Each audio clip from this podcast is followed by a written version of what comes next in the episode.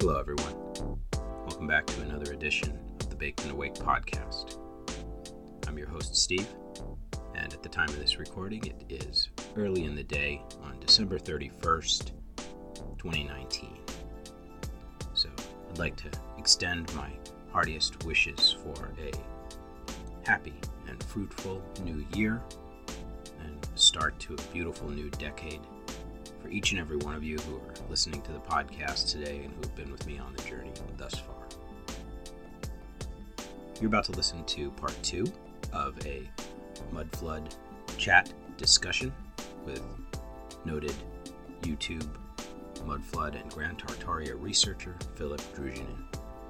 This was published just a couple days ago as a teleconference to my YouTube channel. If you haven't subscribed yet over there, make your way over to YouTube. Join me there where we recently exceeded 800 subscribers and are well on our way to 1,000. Please also look forward to a forthcoming video in the opening days of 2020, speaking of YouTube, on my recent trip to Olympia, Washington to tour the Capitol, grounds, scratching the surface in Olympia, Washington with respect to mud flood type architecture.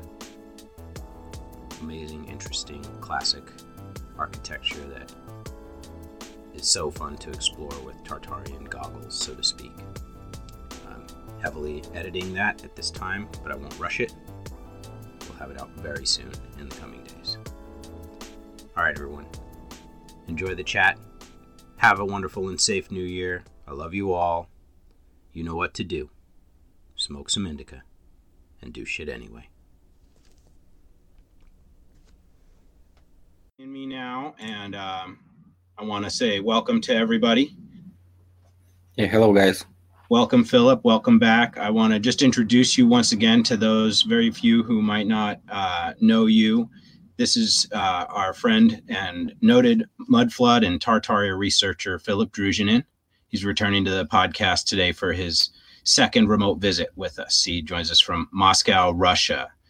And uh, many of you already do know Philip, as I as I I'm sure. But for those of you who don't, he has been a creator on YouTube for about at least 10 years at this point. Uh, he's been on this topic of mudflood and Tartaria uh, amongst the earliest of anybody uh, I know of, and he's certainly one of the first people doing quality content on Grand Tartaria that I discovered, uh, in particular on YouTube.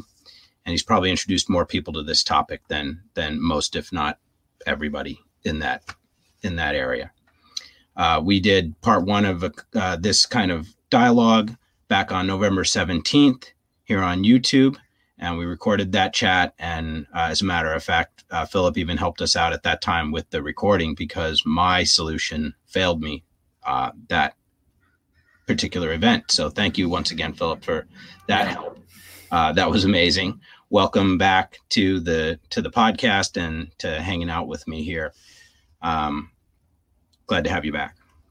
Yeah, thanks a lot for inviting. Mm it's uh, it's okay to to do it uh, before the New Year's because then we have a holiday. So I wanted to say thanks for inviting and um, everybody Merry Christmas and mean all the upcoming holidays should be fine. I think nothing's gonna happen. So chill out and relax. There we go. There we go. Good.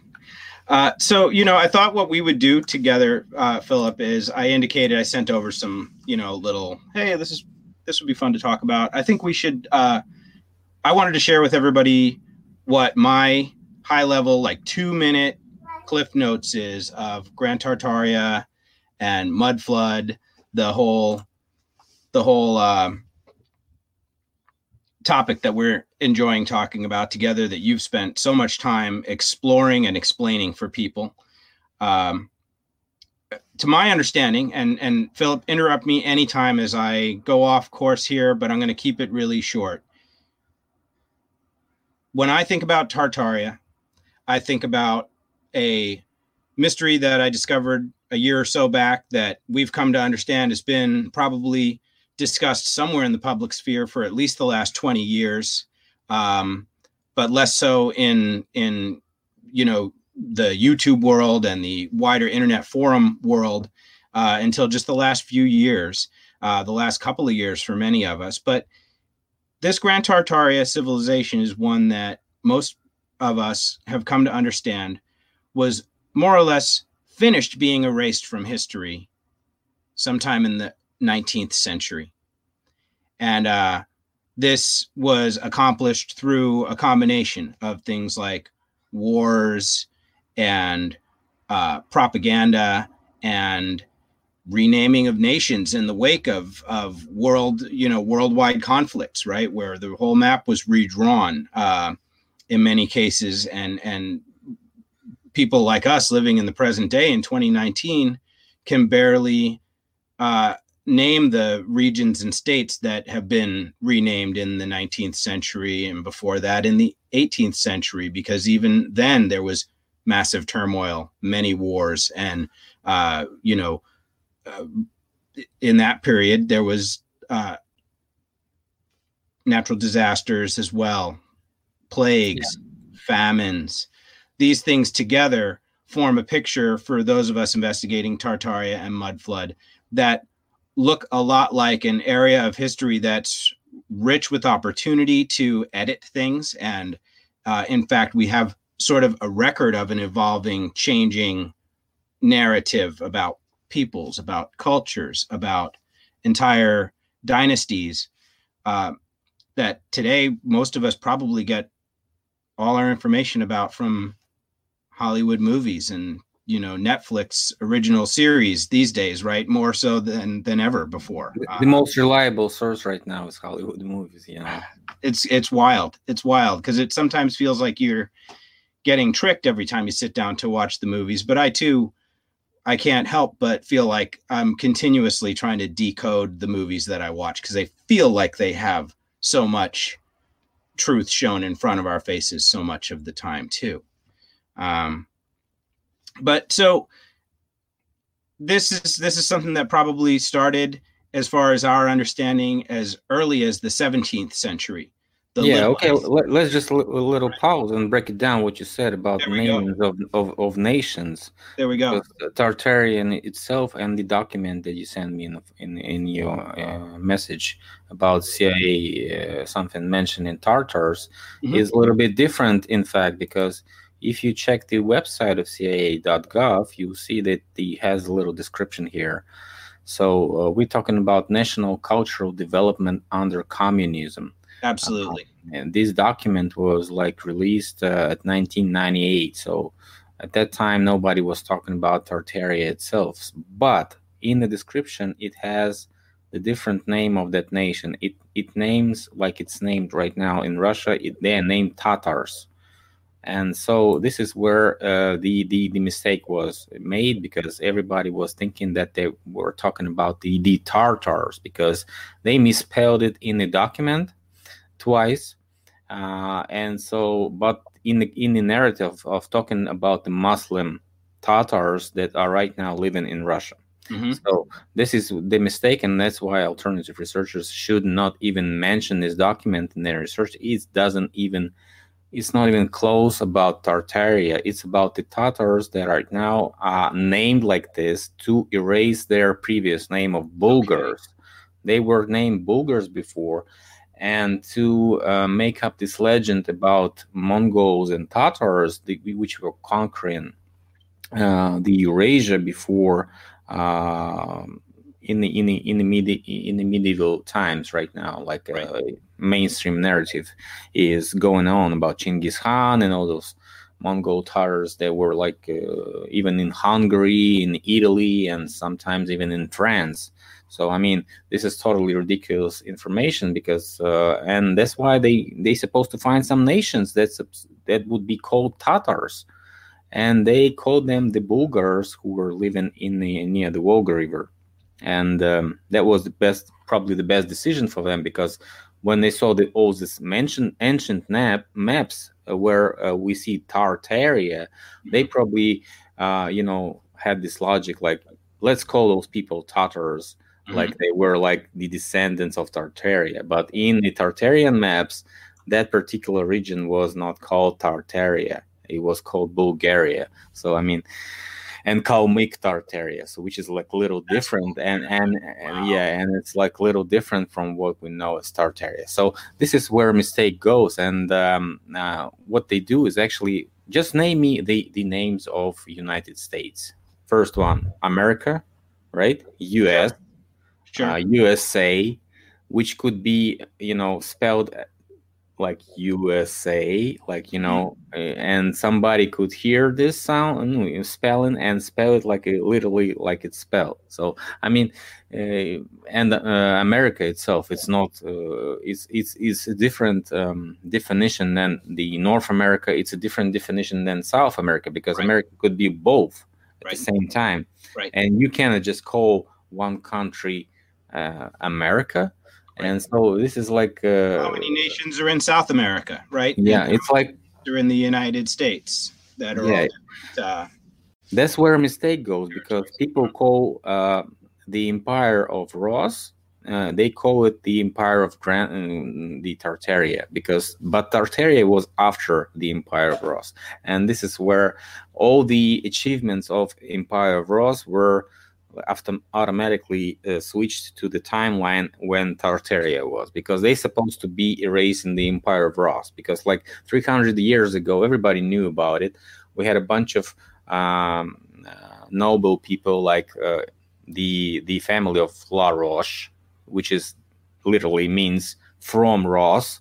Mm-hmm. And so, like uh, different uh, wars, which was like White Rose against red rose and this is like you know uh, different spellings and different uh, names like Ross. I came across those roses. I came across the roses. Yeah, yeah, yeah. And this is like um, when you don't have the emblems, when you don't have the families, when you don't have any clans, at that certain point you have like a war, and that war is dependent on the flags. That's where the first colors come white color against red color. And this is what we see throughout the whole history line, uh, even to the modern uh, 20th century, when we see um, uh, so called white uh, army against red army mm-hmm. Uh, in, in, Russia. So this is like fighting for uh, like a cycle of fighting, and it's ending up each every century. You see this fight between between white and red. And this is like when they were split, the history was changed. Before that, they were united in one uh, strength, in one empire. And uh, right now we are fighting. And right now Russia is representing the Reds again, and the Western uh, part of uh, the empire right. is representing white. Mm-hmm. well, and it is it the earliest parts of the story that uh, I thank you. By the way, that was. But, that but everybody is controlled by blue. Don't forget about it. And all right, well, we'll get to the blues, I guess, here in a moment. Uh, but I was thinking that uh, some of the earliest parts of the history of Tartaria include the history of the Great Schism of the Eastern and Western Catholic churches, the uh, Eastern Orthodox Pope from the uh, Roman Pope in the Vatican uh, as well. Um, so that's uh that's stuff that you know probably you're one of the only people talking about philip is that awareness of the fact that you know a lot of us apply these labels like grand tartaria to the mystery and leave it at that because it it, it just becomes it sticks. It's it's a really catchy uh term to to apply to this empire. But tartaria probably represented by most people's understandings of the mystery a latter day remnant of an older you know realer system whatever it was whatever we want to call it hegemony paradigm.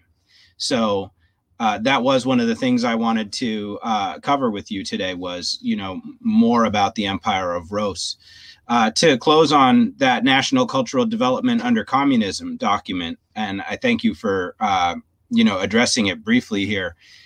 I so we're really looking there at another example of um, that revision of history, that editing of history right there. Now we have a doc there for those not familiar, and I shared it uh, earlier, uh, a link to that doc. I've talked about this document on the podcast in the past uh, and found it very interesting. But as you as you point out, probably correctly, it's you know we need to understand this is a declassified CIA document. So even taken at absolute face value, this was something that was produced by an asset embedded in Russia in the 1970s. Um, who was reporting back to an American CIA handler. So therefore, maybe telling them what they wanted to hear as much as what they, you know, really believed to be true. Um, maybe working with a prepared script of their own from from the beginning. And as you, you know, give us the understanding, we're also suffering from a simple substitution error here with Berbers being mislabeled as Tartars uh, in in this particular doc and maybe in some other places as well around that time that yeah, then there again sticks right? A label stuck. And yeah i'm gonna read you uh, yeah. in in what narrative? Or let us take the matter of history which along with religion language and literature constitute the core of the people's cultural heritage. Here again for the communists have interfered in a shameless manner. So they're talking about the communists. And communists appeared in 20th century when uh, the Tatars were already named the Tatars. So we had uh, this, uh, you know, very straight straight line for these logics. For example, on 9th of August in 1944, so we're talking in the mid uh, 20th century, the Central Committee of Communist Party sitting in Moscow issued a directive ordering the party's Tartar, which the misspelling is mm-hmm. In the middle provincial committee so they're talking about the tatar region which was already the region of the soviet union okay? This is not tartaria. To proceed a scientific revision of the history of tartaria. And that's where they pulled in the country that was before to that particular region uh, so what the Tartar Provincial Committee, which was representing the, the, the region in Volga, in near the city of Kazan, the Astrakhan Tartars, and maybe Crimean Tartars. That's it, and that's where they mention them uh, laterly in, in, this document. So the history of Tartaria to liquidate serious shortcomings and mistake of a nationalistic character committed by individual writers and historians in dealing with Tartar history in other words, Tartar history was to be rewritten, let us be frank, was to be falsified in order to eliminate references to great Russian aggressions and to hide the facts of the real course of Tartar Russian relations. That's where they blame Russians already yeah. because, like, you know, they recreate creating this conflict that the Russian aggression uh, but the Tartars were, were, the Bulgars before were the part of the empire, uh, the Russian Empire. So what's the aggression? If you had like a district or province, as they say, provincial committee, uh, why should it be the aggression to be the part of the country? Right? And this was to no a isolated case in every Muslim area. That's where they pull the Muslims into this, because some Tartars are Muslims, of course, and they're related to Turks. Uh, in every Muslim area within the USSR, historians on order of Communist Party have rewritten history to distort the facts so that the, the Russians appear always in good light. So, mm-hmm. okay, blaming the Russians to be good, uh, but that they're creating a story. Yeah. Yeah. Needless to say, but uh, you know who were uh, ruling the Russians at that time? Uh, a 15, uh, the 15 uh, com- committee, 15 commissars of the committee, 14 of them were Jews right? And so how do you blame the russians to to make a history that the russians were in a good light? What's the logics for this? I don't i don't see any logics. If you're talking about nationalistic you know uh, relations of tartars and russians which were led by jews then blame the Jews for making this history for the Russians to be, you know, aggressive in in the context of history, in the narrative of history. I don't I don't know the logics of this document. I think it's commissar you know, is an office, right? That's not an inherited uh, station. That's not like the czars. That's yeah. not a, a yeah. uh, commissar is something that people come together and are designated or bestowed by the czars, the commissars like what level uh, in society are those people Yeah, and so the commissars were uh, all the commissars came from the Europe and America. Everybody knows uh, they came from New York and from Switzerland. So this is like you know a well-known fact, and they were funded by the German, you know, German army banks, which were German agency like a, uh, you know intelligence agencies. Mm. Everybody knows that they were sealed in the in a diplomatic, um, you know, how do you call train or you know wagon in a train and they're like you sealed by the german officers who were like saying we are diplomats. Nobody's in or out during the trip. And they were sent directly from switzerland to finland and then directly to russia you know? So this is like very interesting and uh, fact uh, so blaming those who were controlling russians in fact their own agents and funded by german and american intelligence agencies those Bolshevik commissars, blaming them to create Russians a history where, where Russians look more, you know, great than Tatars. In fact, giving the Tatars their own name and pulling the previous empire to this, you know, document is totally falsification of uh, what we know as alternative narrative about Tartaria, you know.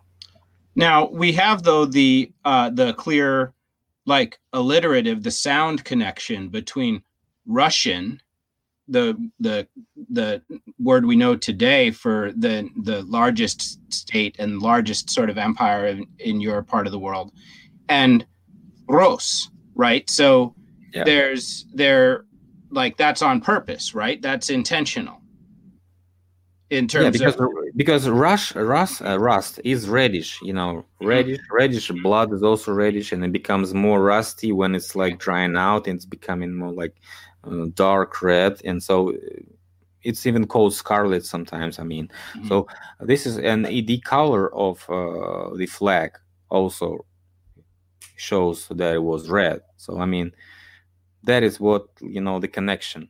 Sure, and the red, red, blood also uh, the, the, the, the, the original people the local people who were living here had the red color of the blood mm-hmm. okay and that's where the difference comes from you know. So we're talking red bloods versus blue bloods, perhaps. And yeah, blue, white, so-called white aristocrat, aristocratic, uh, you know, um, uh, capitalistic. I, I, I can say, you know, you know, not capitalist trade trade unions, Atlantis, all this stuff was, you know, pulled to this ideology and propaganda of those merchant societies, of those Masonic orders, of those temple orders, of those who were, you know, con- collecting all these pyramids that we see um, Bilderberg Group, you know, all this stuff, Rockefellers, Rothschilds, central banks, uh, religions, and all this stuff. This is all what was made by the white flag, you know.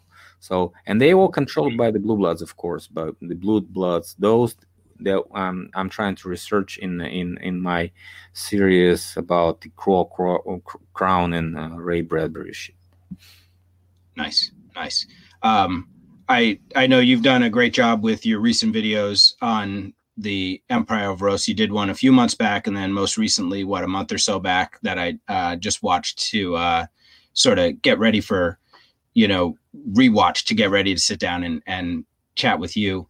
And uh, I know that you're not a person who's advocating for a narrative that's like some sort of uh, at all to be confused with a uh, racist, Russo Aryan, preeminent uh, sort of characterization of history at all. I've watched enough of your content to know that you don't spend uh, a lot of time and energy on that. And when you do address it, it's in the uh, framework of what I've heard you discuss as sort of like these uh, earlier generations old world like repopulation programs people type programs people engineering programs you know like we saw in the obvious the the modern analogy of course is the eugenics programs of not only uh, nazi germany but of the united states in the late 18th and uh, rather the 19th and early 20th centuries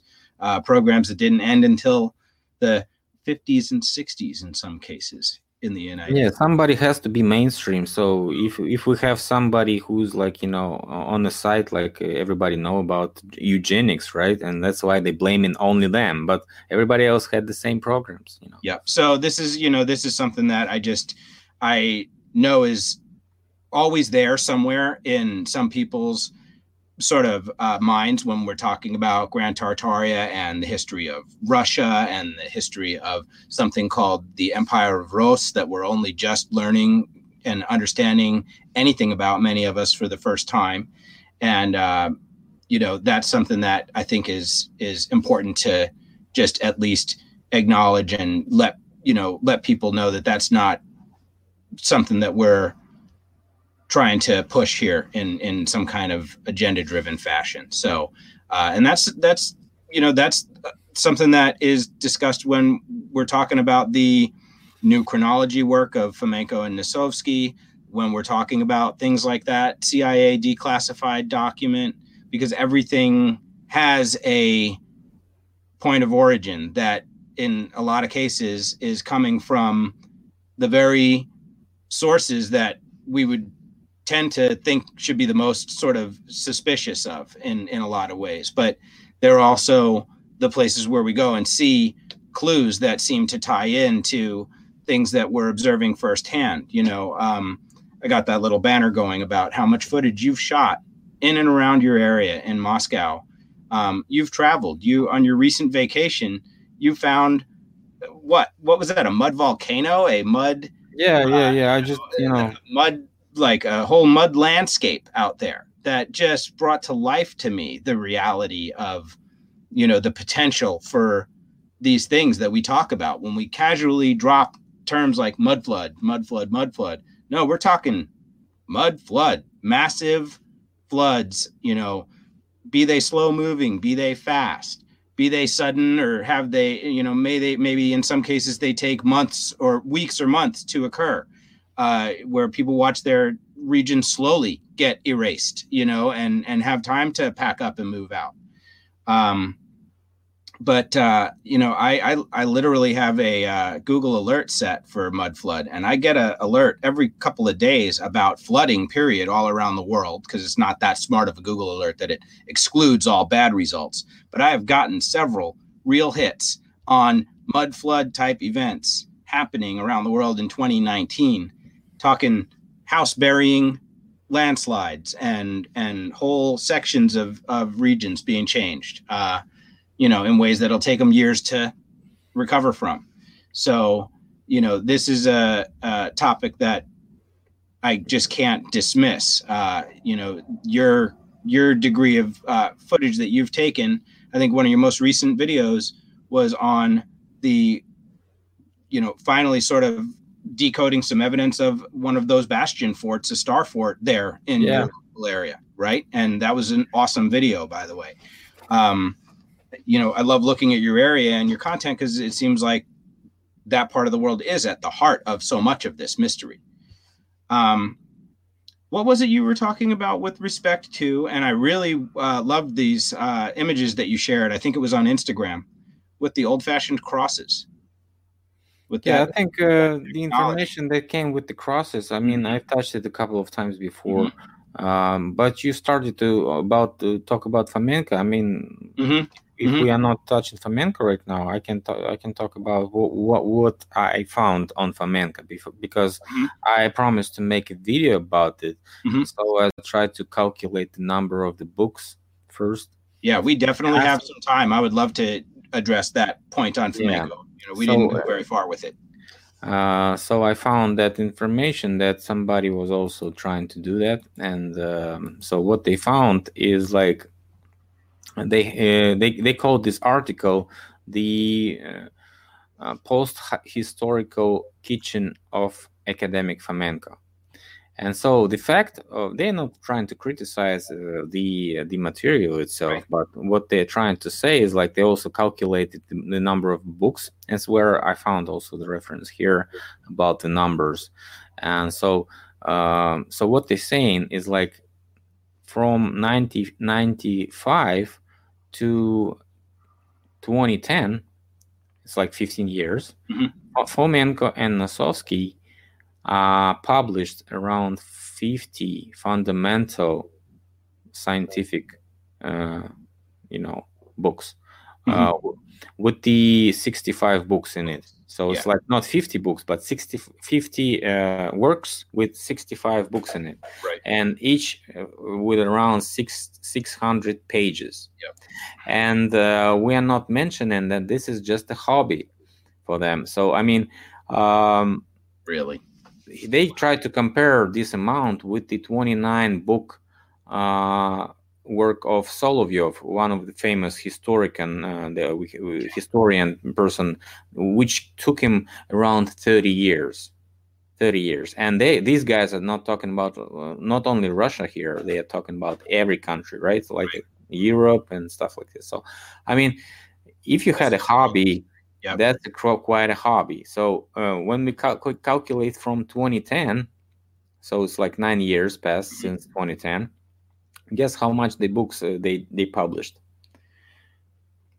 I'm guessing not very many. 34 whoa! Geez really? Yeah. And so th- that guy was talking to fomenko he was like a, a friend of him. So when somebody asks somebody if they've read fomenko they haven't read fomenko because there's so much work from fomenko and nosovsky you're not getting yeah. most people are not getting through even the original new chronology books yeah, and this is while they were, you know, working in the university. They were working in mathematics. They were still working in science, and this is like a hobby, okay? And this is all presented in this legend to be like this. But okay, let's you know settle this out and check what the people who were acquaintance of the Fomenko say. Uh, they say like he was not even relying that those material that he was researching are fake before the 1995. Wow. Before 1995, he was saying, quote, uh, our version, our new version of chronology leads us to redating ancient occasions and documents, but not declining them uh, to be uh, promote proclaiming them to be fake. This is what what he's saying before before he started and met Nosovsky. And the first book he published with Nosovsky, he completely forgot what he was saying five years before that. So, and he's starting to make all this conspiracy theory about, you know, and making all this stuff like it was like Romanov's Romanov's uh, Romanov's dynasty, um, um, you know, order to erase the history that was before. Of course, it was, but don't blame it everything to one you know family line or bloodline you know i'm not you know i'm, I'm not a great fan but and in this case with the books with the amount of work that they did leads me to one thing that they're like you know a crazy printer which is printing each and every story that that it is you know supposed to be printing. I mean this is like um, you know enormous amount of work. I'm not sure every anybody can give a scientific degree or scientific you know resume on these books because nobody's still you know mentioning them uh, and as a reference as a source. Not one alternative author like in five years mentioned them as a reference. Hmm. Uh, so uh, i mean the popularity that they have they have it only on the bookshelves of those shops and um, because it's like a conspiracy theory and it's like you know making more people believe in this narrative mm-hmm. without understanding what exactly they are writing in those books because it's impossible to keep it all together you have to be like you know totally uh, i would say insane yep. to keep all those facts that they mention in those books because they like you know totally meat processing each and every fact calling people different names at the same mm-hmm. you know same page and you're like totally missing what they're trying to say and it's like you know it's the way the, the mathematicians the mathematicians who are not you know a literature people that who are not the book authors they're like you know printing and printing books for money was what i'm trying to say. Interesting. Okay so the more they the more they publish the better it is for them because people will take it no matter what and put it on the bookshelf, whether they ever understand it fully or not, and whether it really has any value or not, too. Yeah. Uh, That's interesting. So it does. I mean, I've heard this critique, and I've only attempted to read the digital PDFs of the the first volume of the new chronology because of its daunting size. Frankly, what I've done to try to consume some of that material is listen to it narrated, listen to it um, read out aloud. And there's a um, there's a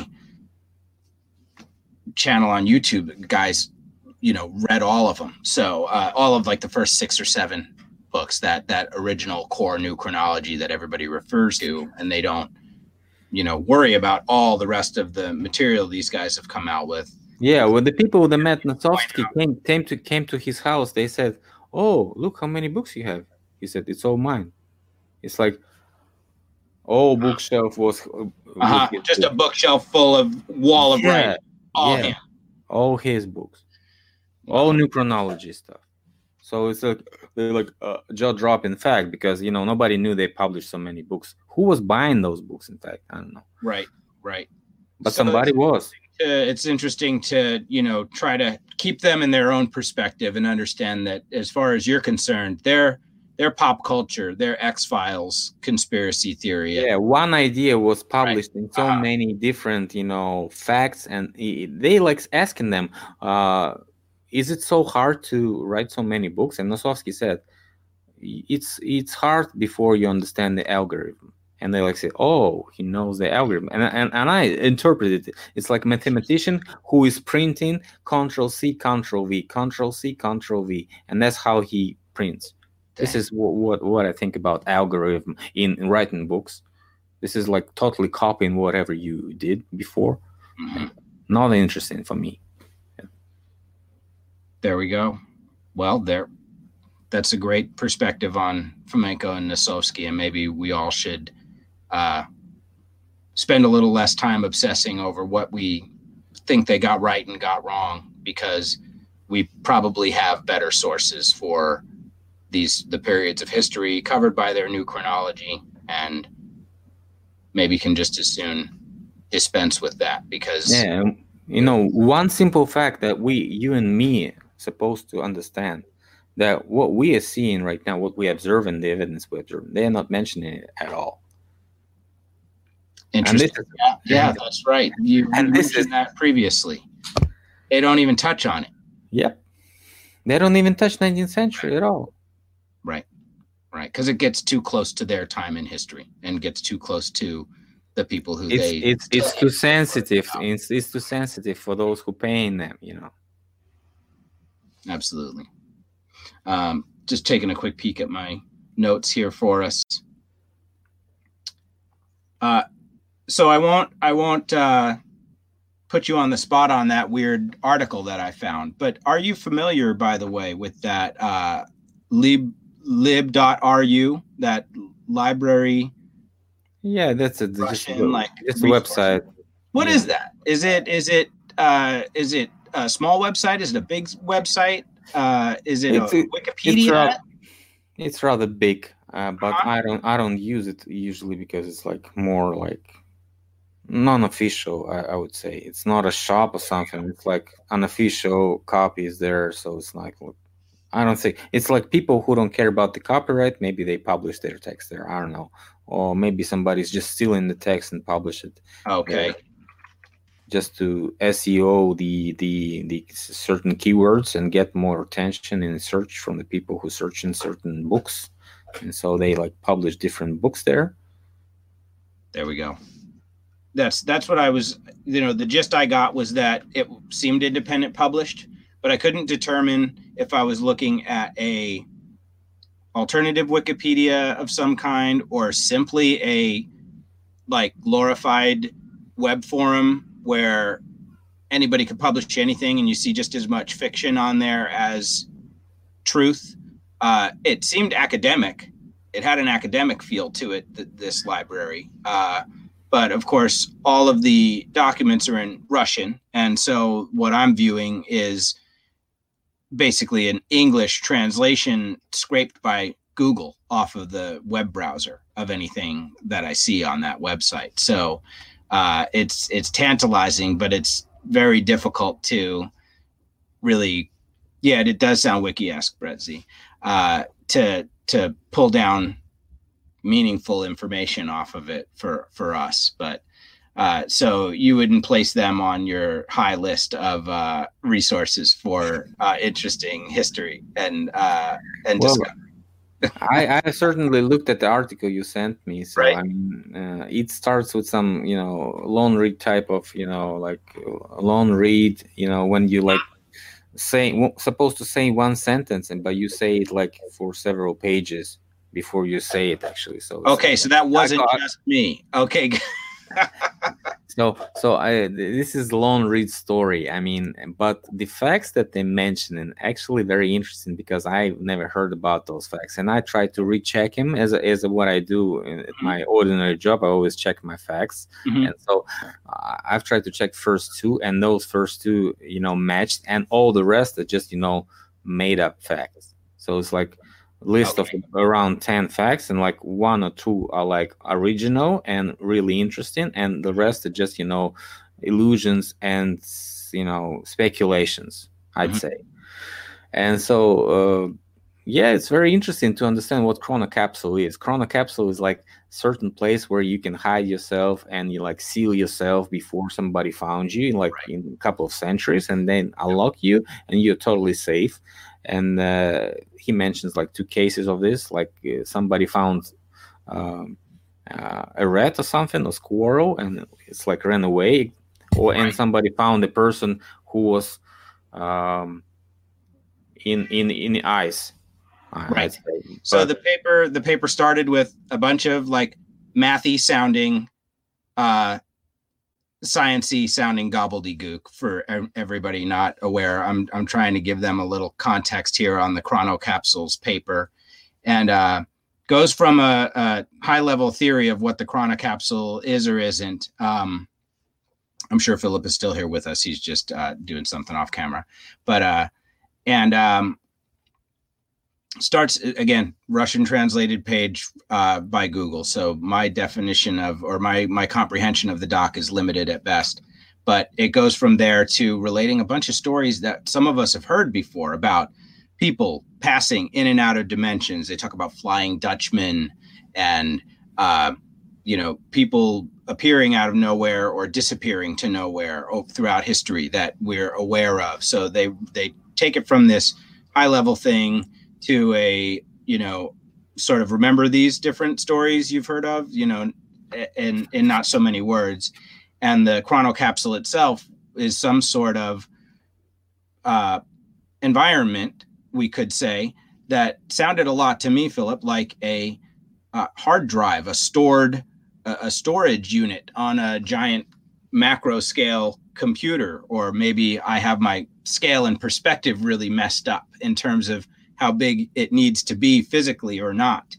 Um, but uh, it was a it was a neat article. It's interesting to you know hear you say that most of the facts after the initial premise that sounded really neat, you know, end up really not panning out to being much of anything. So that's you know it's too bad.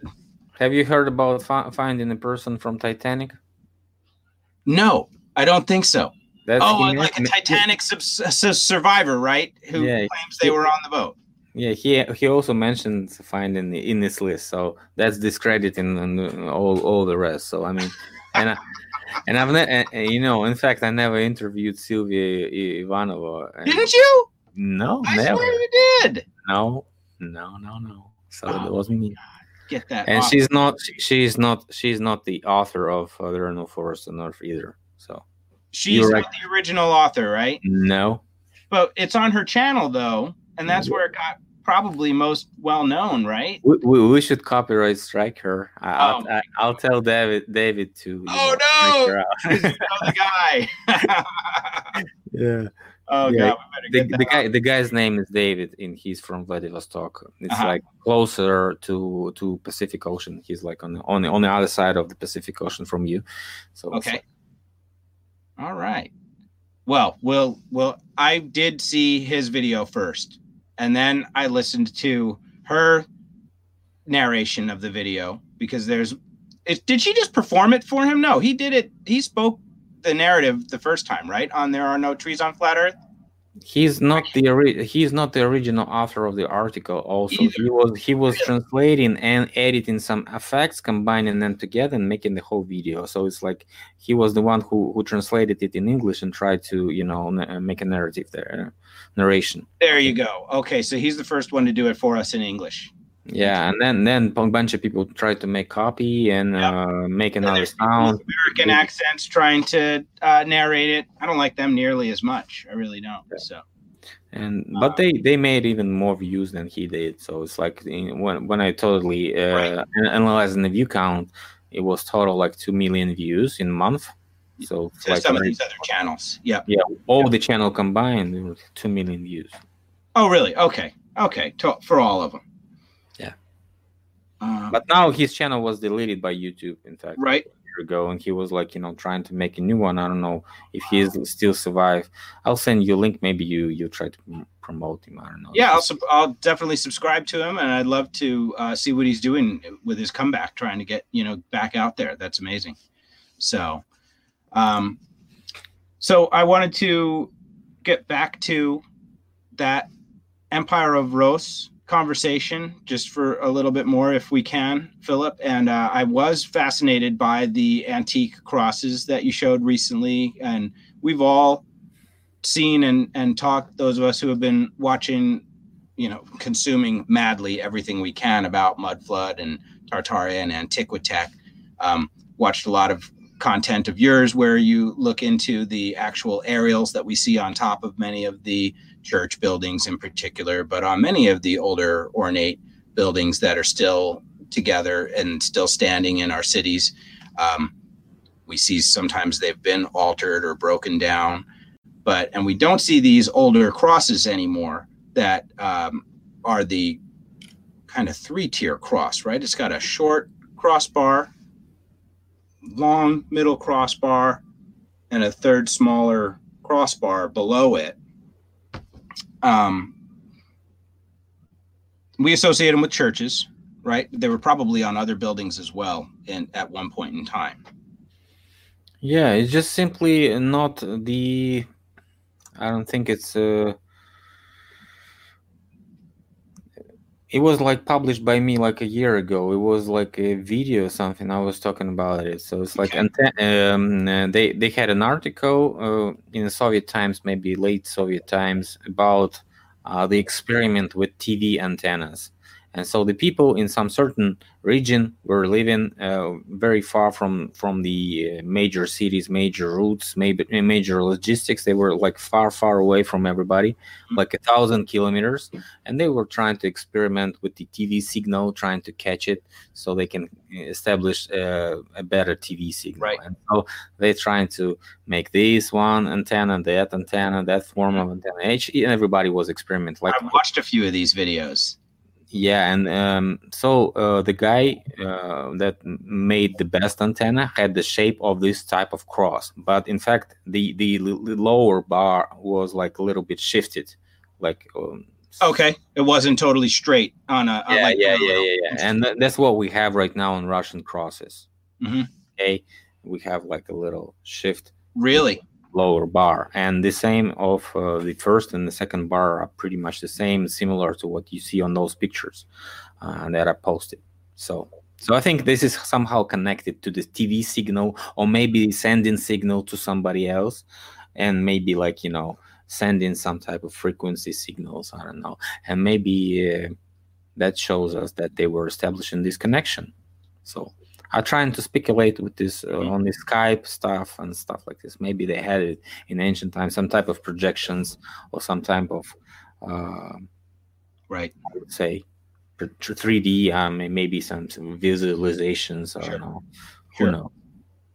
well i mean we've seen we've seen those images of like old ghostly looking projections in people's living rooms and they're easily explained away as you know hoaxes or a style of art that was done at the time with photography because you could do fun things in the developing room and and put a person's image on a photo. Like there's always been photoshop and they always people have always played with it. But you know maybe a simpler yeah how do you how, how do you actually explain talking to somebody like who is distant from you? I mean if you praying to some certain saint i, I would say like let's right. let's say you praying uh, holy mary how do you supposed to talk, talk to, her, to her just with the praise right. or if you, ha- you have some certain device in this in this building where you that go really puts you in touch with them and uh, you you you like uh, the device is turned on and you send your message to the certain you know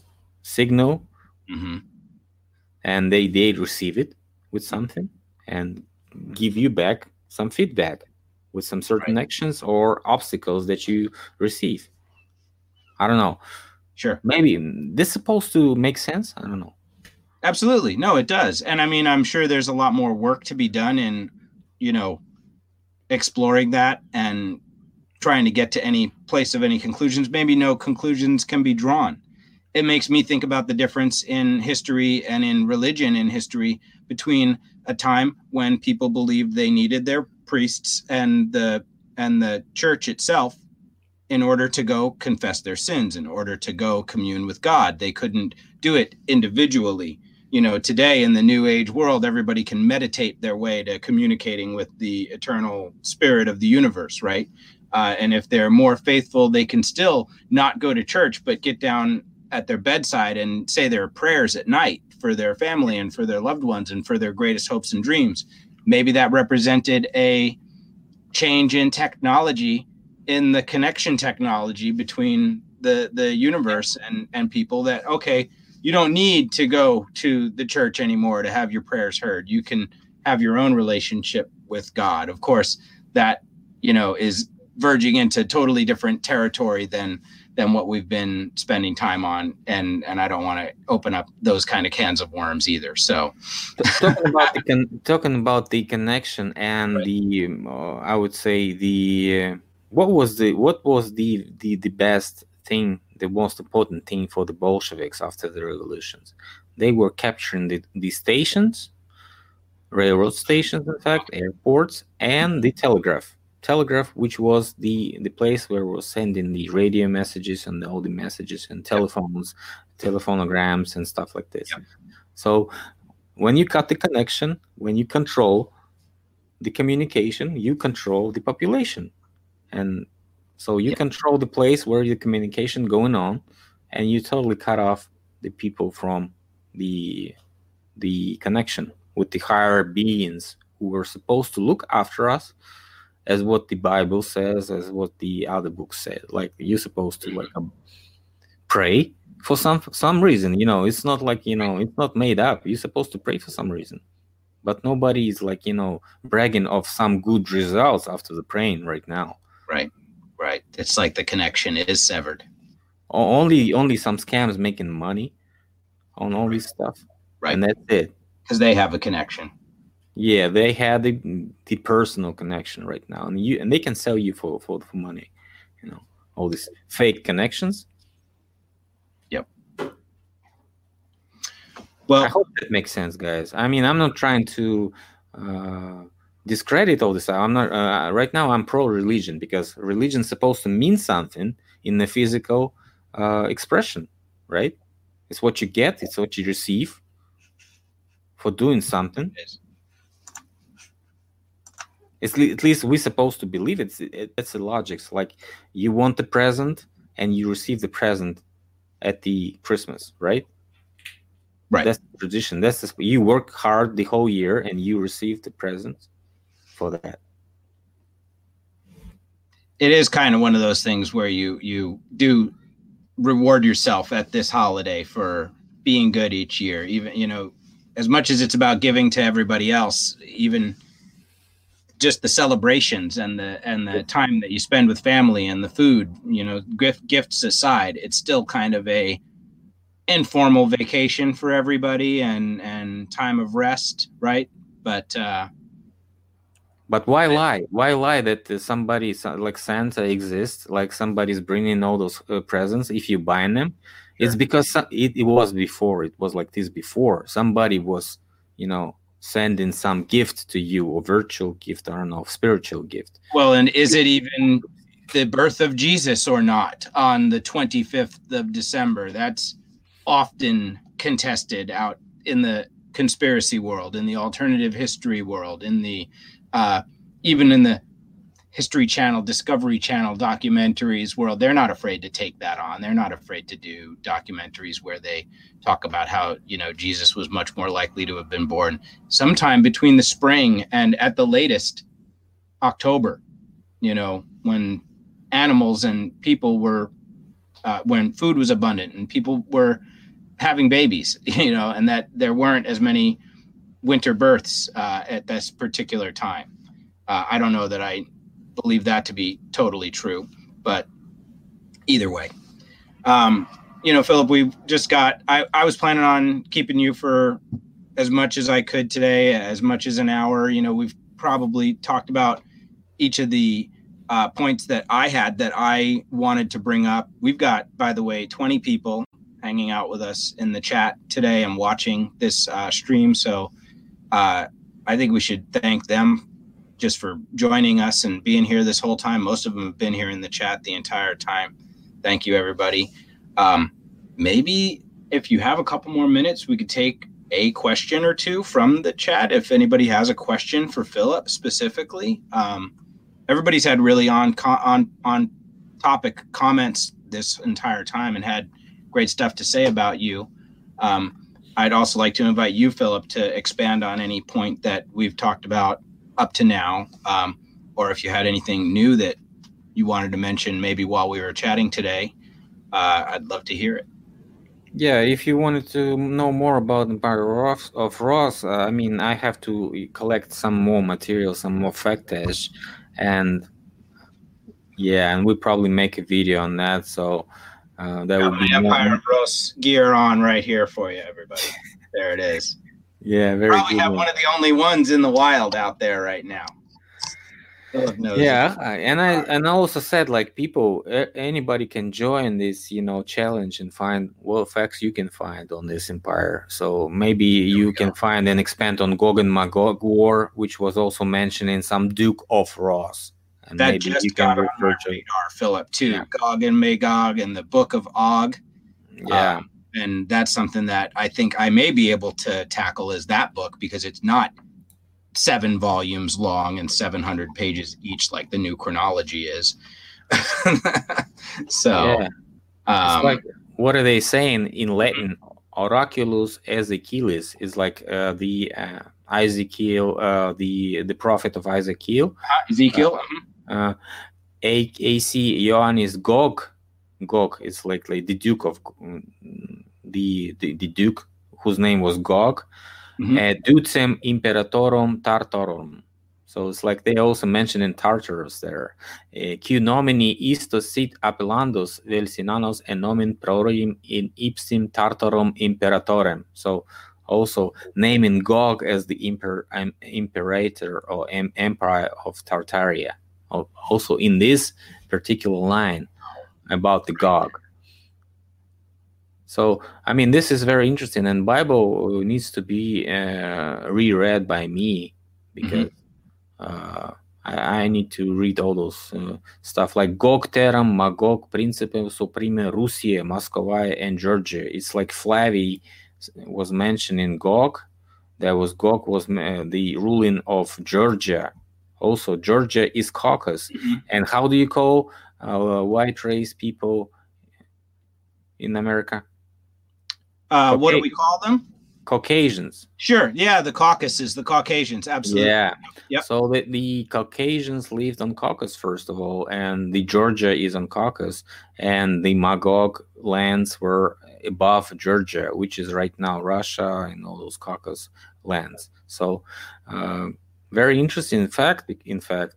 So, and uh, all those people from Georgia and Armenia could be found in Spain also imagine that uh, around 4% of French people are Armenian people, and uh, a bunch of geno, uh, gene, uh, DNA uh, distribution also goes to the land of Basques and all those uh, you know land of uh, Iberica. I was going to mention the Basques when you brought that up. I mean that that too sprang to mind for sure. So that united culture was uh, also mentioned in the DNA researches. So I mean. Um, the first people and these civilization of Ross were established near these Caucasus Mountains. That's why the uh, um, we all connected with these genes. I mean, all these languages and uh, all those lands. And it's not only white race, like they trying to pull the people to only to white race, like Caucasus right. was white. You you can you have to go to Caucasus right now and see see those people they don't look exactly like uh, they're not from, regular white people yeah they have all, all, all, all, the variety of white and and even to the black i mean you mm-hmm. can find black skinned people there there's a lot of them and you know uh, richard lopez found uh, the picture of the russian caucasian who looked totally black and that was like beginning of 20th uh, century and uh, he That's was awesome. looking yeah, so I mean, uh, Lopez Not, it, he does great. it's like the region, the key region, all this region like Crimea, Black Sea, uh, Turkey, Caucasus, Bulgaria, Greece. It's like it's like very close uh, area, which also Fomenko is trying to mention as a holy land. I mean, and he also pulls Jerusalem to Turkey, and uh, so I mean, this is not uh, simple speculation. We can see all these tracks, and uh, the mud volcanoes are also there because I was there and I was filming it. It's a whole bunch of mud volcanoes there, and in Turkey, in um, Azerbaijan, and Caucasus Mountains, it's full of mud. Everywhere is mud. All this mud flowing from everywhere. So I mean, this is the key region for this mud flood research, I think, and I think uh, next year would be great to find out more facts there. Yeah, everybody go find Philip's uh, videos from earlier this year on his vacation, where he found the the mud landscape that was so wild to see. Um, that's what you were just referring to uh, it, right there, and uh, some great content came out of that trip. We're we're all benefited from you going on that trip and using your mud flood goggles on that trip. So uh, anyway, everybody, I think uh, we should get ready to jump off here. And uh, I want to thank everybody once again for joining Philip and I today. Um, of course, we could sit here for four hours, uh, but it's heading on into the middle of the night in Moscow, Russia. And I've got a family downstairs probably getting ready to start looking for me. They'll be banging on this door any minute. Um, but Philip, thank you for taking time right before your holidays to hang out with us once again as well because uh, I think this was a really great chat. And we got perspective today on Fomenko and Nosovsky. We got perspective today on the National Cultural Development Under Communism document that I do think is a big um, topic, like that a lot of people might get hung up on and think maybe more is there than is really there. Yeah. And giving us a preview into Empire of Rus which I look forward to continuing to hear more from you about in the coming year on your own channels. I've been showing Mudflood Advanced Research and your own Philip Druzhinin YouTube channel in the background here for the last few minutes of the feed. So uh, I hope everybody who isn't already subscribes uh, subscribed finds their way over to your channel and, and joins the hunt with you there. Yeah, the hunters will not be as intense as it was like three years ago. Of course, I, I, I like right now working on two jobs already, so I was oh, like wow. totally have no time at all. So that's why my uh, videos became less recent. So I mean, less frequent. I think. They people, anybody coming new to you right now has a year's worth of watching just to get caught up. No problem. So they you've done a lot of work already for us. So yeah, probably, probably, probably. You're not done thinking about it. We know you're not done discovering new things about the mud floods, about Grand Tartaria, about the Empire of Rus. So uh, yeah. we'll, we'll be here when when you put anything out. Believe that. So yeah, thanks everybody in the chat. Thanks a lot for inviting and uh, looking forward for more connections with you guys and more chatting. Me too, hundred percent. Everybody, we'll see you soon you know what to do. Smoke some indica and do shit anyway. yeah, see you later. Thanks. Bye bye. I've never seen this size of a crowd like this. If indeed this is 2 million people, there are only three cities in the United States that are bigger than this crowd, Chicago, New York, and L.A.